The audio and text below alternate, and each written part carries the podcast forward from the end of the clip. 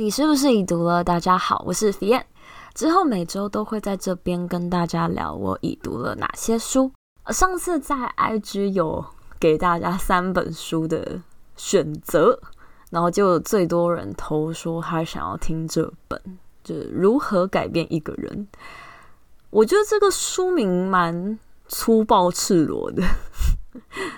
就第一次看到这个书名的时候，我不知道你有没有跟我一样，就是脑中浮现了另一半，或者是你老爸老妈的脸，附带一张远目贴图，然后 always 说：“哎，那些想改变但改变不了的人们呐、啊。”啊，最高明的说服呢，其实不是讲破喉咙，而是帮对方清除他不想被改变的路障。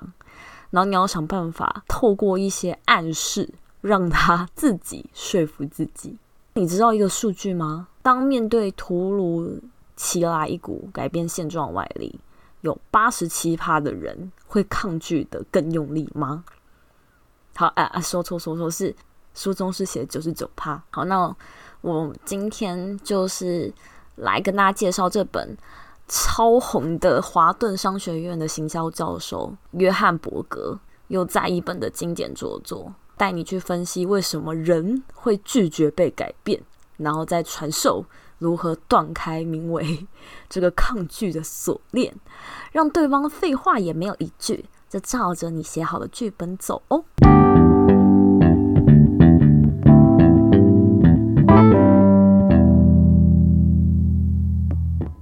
节，我们来谈谈一个很重要的观念，就是人是需要自由跟自主权的。请想象一个有点残酷的情境，就是当今天你的亲人已经宣告不治了，医生就给你两个选择，时候到了，由医生来判定是否该拔管，或者让你自己决定是否让你的亲人拔管。这时候你会怎么选择？好。想一下，我很惊讶的是，书中说，大部分的人呢会选择自己下决定。我这蛮惊讶，因为我我会觉得说，你你可能没办法自己做出这么残酷的决定，你可能会倾向让别人来做，你自己就可以去逃离这个痛苦。但是，可见可能不是大家都跟我一样，就大部分人可能会选择他要自己去了结这件事情。亲人会想要掌握终结的决定的权利，而不是给外人去做决定。那我不知道你们的心里的答案，刚才给自己的答案是什么呢？你们可以在留言处分享给我，看是不是只有我是异类。好，所以书中其实不断的在强调呢，人们是很需要自己去做出决定的。那这篇文章你可以忘掉，你知道，like 大部分内容。但是这句话一定要带走，就是人需要自己做出选择的自由。你可以用尽一切暗示、洗脑、提示等等心理学的手段跟方法，但反正最后呢，这决定一定要是让他觉得是他自己做出的就好。好，听完是不是觉得还没有很具体？这边来给大家做一个。举例，每天大家一定都会遇到决定要吃什么午餐嘛，或者是说，其实你跟朋友出去吃饭的时候，大家常常要决定要吃哪一家餐厅。那我不确定呢，约饭局的时候，你是不是那个很难搞的那一位？好，我会这样问的原因，是因为我就是有一点偏难搞。那与其呢，当大家已经在群组里面开口问，或是已经在抉择的十字路口，我不知道大家有没有那个十字路口，你知道？就我每次，我不管从学生时期还是到上班时期，总会有一个那个午餐的抉择的十字路口，不知道往哪个方向去。那那时候大家就会开口问说要吃什么。那我不知道你这时候是不是默默无声并且潜水。然后呢，等到终于有一个朋友开始提议一些基本上高几率你无法的餐厅，好，就是假设你是一个难搞的人，然后大部分餐厅你几乎都不行吃，不想吃的话，好，那但是你又在一开始不出声哦，然后等到人家已经做出了几个提议的时候，你再浮出水面，你知道吗？刚才都在潜水，然后这时候才浮出水面，然后开始打枪，让朋友觉得你很靠背，就你毛最多啦。其实你可以先找好三家你想吃的餐厅的选项，然后丢到群组里让大家票选。如此呢，你是给大家留下选择，让大家担任你知道权力在握的人，因为他可以从一二三里面选出一家。好处就是不管三家哪一家中选，你都满意，因为这三家都是你挑的嘛。哈，好，你看这样是不是双赢？真的是很建议大家可以利用这招，因为我就是这样子的。我每次都会选出三家我我觉得我很 OK 的餐厅，在大家就是在有人提议之前，因为我已经知道说，感觉这群人呢可能会提议一个我我不行的餐厅，我在他们大家做出这件事情之前，我就先丢出选择，好让大家选。我可能还会说有 A、B、C 这三个选项，然后或是 D，你们有更好的提议这样。但是大部分的人呢，基本上是不会选 D 啦。可是你就是你知道，给 D 又有一种哇，我今天不是我说了算哦，就是我还有给你们一个方案的机会。好，但是大部分人应该都懒，应该都懒得方案。好，所以呢，其实。这是一招很棒的撇步，就是提供选单，然后给每一个人都留下决定的空间，让大家都觉得我有自己做出决定，不是真的只有你决定。但是同时呢，他们不管做任何决定，都是你满意的决定。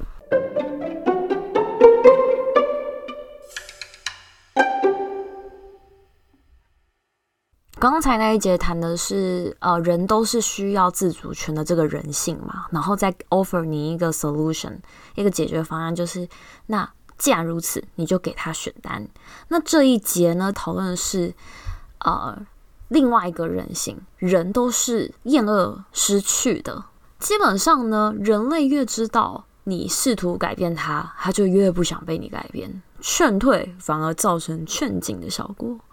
这也就是为什么懂门道的父母应该都知道，别限制国高中青春期的儿子女儿不要谈恋爱啊，因为你越禁止，他只会从台面上转成罗密欧跟朱丽叶式的台面下的恋情而已。就你越禁止他，他越要谈恋爱，你知道吗？然后你反而放飞放给他去，他可能自己谈着谈着就分手了。好像这这个这个想法有点不可取，但啊，其实应该就是这样啦啊。所以呢，你越想要改变他，他越不想跟你改变，然后反而还硬要跟你反着做。那怎么办嘞？那我该如何劝他嘞？好，这一节我们就来谈。既然人们都厌恶失去，你就要放大失去的价值。哦，让他知道说，如果你不这么做，你会失去多少多少东西，损失惨重啊！很多的心理学书都有讲到这一点，就是人一旦拥有，就会产生依恋感。那时间越长，依恋感越长，更加舍不得放手。说你可能用呃一百块入手了一个杯子，可是你用不到咯，你可能已经不需要它了。那这时候叫你打折卖出去，你其实不太愿意，你会觉得，哎，我可是花了一百块买的，哎，我怎么可能用八十块把它卖出去？这就是我讨厌损失的一个心理。那也是为什么人们持有或者是做某件事情的时间越长，这件事情的价值就越高。有一点像是沉没成本也有在里面作祟啦。如果我今天已经花了可能十五分钟在排队等着吃这家餐厅，然后你突然叫我放弃这家餐厅啊，你还要再等一小时，不要浪费时间了。但你就觉得啊，可是我已经花了十五分钟，你厌恶这种损失十五分钟白费的感觉，所以你就会继续排下去。这就是沉没成本在作祟。做一件事情的潜在获益呢，必须达到潜在损失的二点六倍。人们才会愿意行动。因此呢，如果你今天要断舍离，你就必须降低转换的成本。好，突破关键就是呢，让不采取行动的损失现形。你现在想说，不要再给我讲外新闻了，听不好，这边给你举例，比如说。如果今天他总是很晚起，然后你想要让他说服他不要再睡那么晚了，你可以跟他说：“你知道吗？你每天多赖床十分钟，一年有六十个小时都被你这样赖床赖掉了。哦，就告诉他说你，你你今天赖床这个行为损失背后损失的是一年有六十个小时都被你浪费。不采取行动的成本嘛。那另外一招是断后路，比如说，就假设我今天是一个在推 App 好了，如果有在 App 行业里面做过 PM 的人，都应该知道，你就是希望你的 User，就是你的用户可以去更新你的 App。但是如果你不强制更新的话，通常用户都不太会主动去更新。但你又不能强迫他的时候呢，你就要断开后路，你就要告诉他说。旧的版本很快即将在几月几号不再支援喽。那到时候如果你再不更新，你就没办法继续享有 App 的服务了。这就是让他觉得说，如果今天他不采取行动，他将会有损失。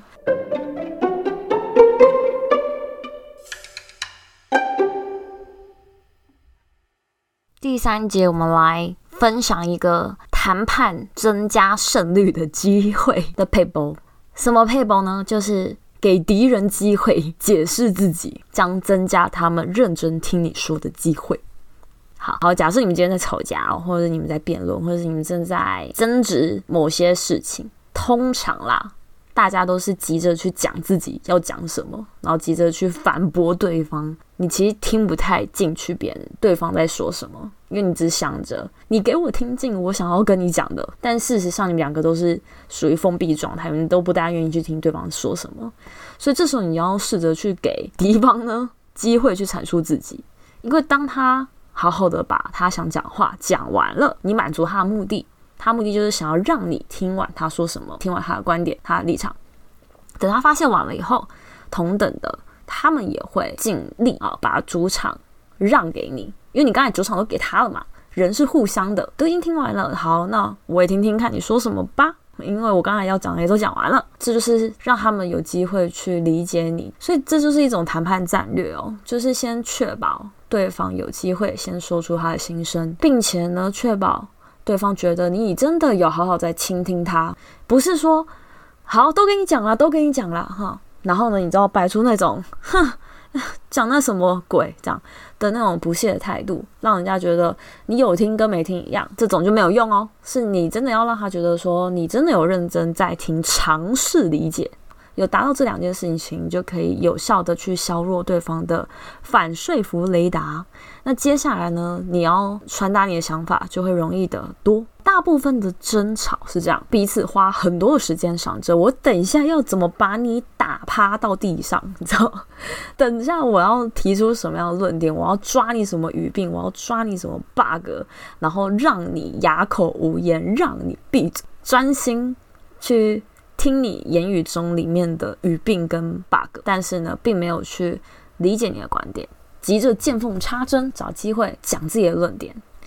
哦，其实之前我在蒋勋的《孤独六讲》那一集里面也有提到，现在人的通病就是大家其实都蛮会讲的，但是不擅长听。好，很热爱分享自己的事情，却不大会发问。或者是认真去倾听、关心其他人他说了什么，听的能力有待加强。其实你去认真理解对方的立场，是会让对方的亲近感、好感度大大提升的。之前有在《爱的艺术》那一集提到嘛，说你的付出跟获得，这是流动的能量。你有付出时间去听他了，你也会获得相应你该有、你值得的时间。让人去倾听你，所以呢，你给对方尊重，对方也会同等的愿意，比较愿意同理你、倾听你的立场。所以下次争吵或尝试说服一个人的时候，先给自己缓和，你知道，深呼吸的机会，因为我知道这时候你肯定啊，也非常的想要去阐述你的观点，讲你的立场，但是呢，先冷静哦。好，先冷静下来，让自己安静，好，去听听听看对方想说什么。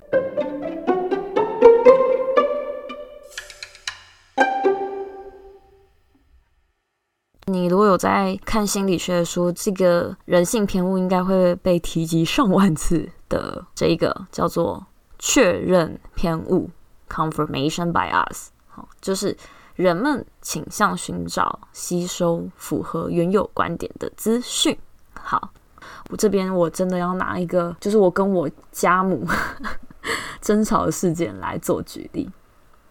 好，呃，我跟我妈呢有一次在吵，就是长期啊，我们在吵一件事，叫做到底冲马桶要不要盖马桶盖？呃，我不知道你是哪一派哈，但是我呢，我是冲马桶时马桶要盖哟的那一派，然后我妈是不盖派。好，然后我们两个各有各的立场。我是觉得说，为了整洁，我觉得冲马桶里面的细菌会喷出来，所以我觉得要盖。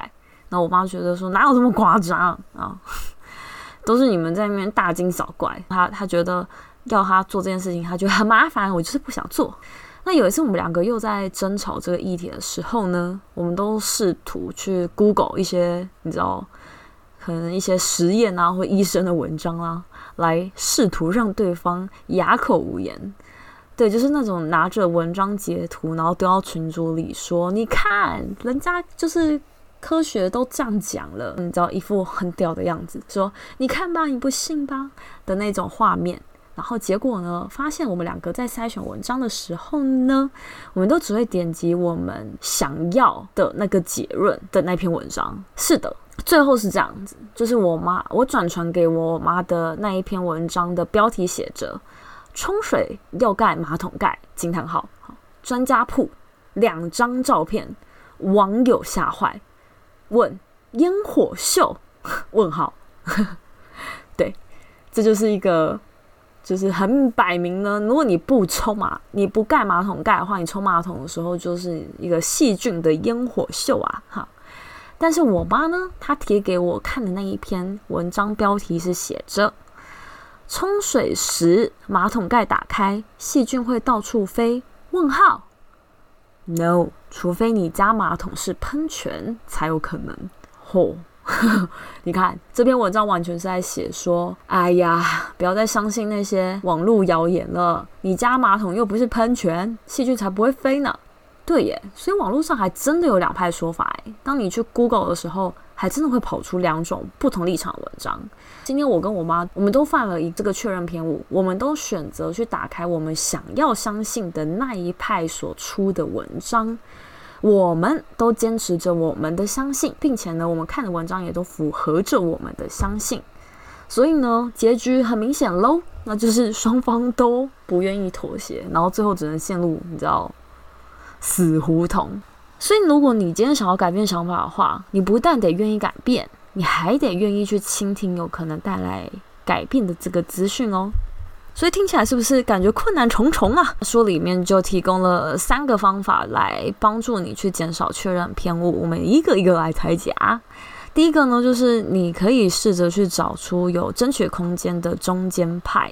从立场接近的人先下手，那他转向的可能性会比较高。就是运气好的话呢，他还有可能拉着另一方一起转向。不知道大家有没有马上想到这个例子，就是选举。今天如果你选举想要拉票，你的目标一定是放在那些中间选民嘛，就是那些立场摇摆、还在犹豫不定、不确定到底要投哪一方的那一些人，因为他们还在犹豫的时候呢，你这时候赶快，你知道啊、洗脑一下。比较有可能去转移他们立场，但是那些深蓝、深绿、深白，如果你今天想要去改变它，就很难了。所以呢，呃，你就可以去拉这种中间选民，然后各个击破。这是第一个，叫做找有争取空间的中间派。第二个，从小忙问起，慢慢来比较快，不要急，不要赶，哈。循序渐进的去提出要求，然后用之前前面几节提到的一些小撇步，逐步的给予暗示跟提示，慢慢的潜移默化改变它。啊、我之前有看过，就叫做什么 FBI 不愿意泄露的心理战术之类的，但它里面有提到一个，就是这也是行销人很重要，也可以学起来，就是暗示的作用。怎么暗示呢？就是。你不断的让你想要让他接受的讯息隐晦的、高频率的出现在他的眼前。比如说啦，就是我今天想要推销我的这个牌子的球鞋，那我就是高频率的让我的 logo 出现在他眼前。我可能出现在捷运站，我可能出现在百货的大墙，然后我可能出现在 YouTube 广告等等等，不断的让我 logo 曝光在他眼前，哈，然后他潜移默化的去洗脑他。那当今天出现了第九次、第十次、第十一次，然后有一天他突然想要买球鞋了，诶，他很高几率会想到你的 logo。然后去搜寻你牌加牌子的球鞋哟，这其实是一个 FBI 的，你知道心理学战术，就是透过这种浅浅浅的、不知觉的暗示，然后高频率的出现在你眼前。那当你在做关键决策的那一刻，潜意识里你就会开始去做出符合这个暗示的行为。那第三个深度游说，改变场上位置，找出共通点。啥意思呢？诶，就是从理解开始，先找出我们彼此都没有意义的地方，就不分歧的点，有重叠交汇的那个点，借此转换对立的立场。今天我跟你场上位置稍微有一点点交易交集了，就代表说我们还是有共识的。那这时候，诶，我相信敌意会比较减缓一点，然后我们再一起朝共识迈进。比如说，我就再举例我那马桶盖事件，我可以跟我妈沟通说，我们两个共识其实都是希望可以维持厕所的整洁嘛，没有人希望厕所是脏的嘛，没有人希望细菌满天飞，只是你不相信这么做细菌会满天飞而已。那我们来互相做个妥协好不好？如果今天你是上呃大的，你就要盖马桶盖，那小的可以不盖。各退一步，海阔天空，好不好？我相信我们都是想要为了我我们家的厕所好，我们就彼此妥协。你看嘛，就是我的我的理论也有佐证，也有证据嘛。然后你的理论也有，好，那我可以接受你不盖，但是呢，我们就一半一半，好不好？结果哦，诶，我讲的是真实的哦。这后来我跟我妈的谈判就成功，就是我们愿意互相妥协。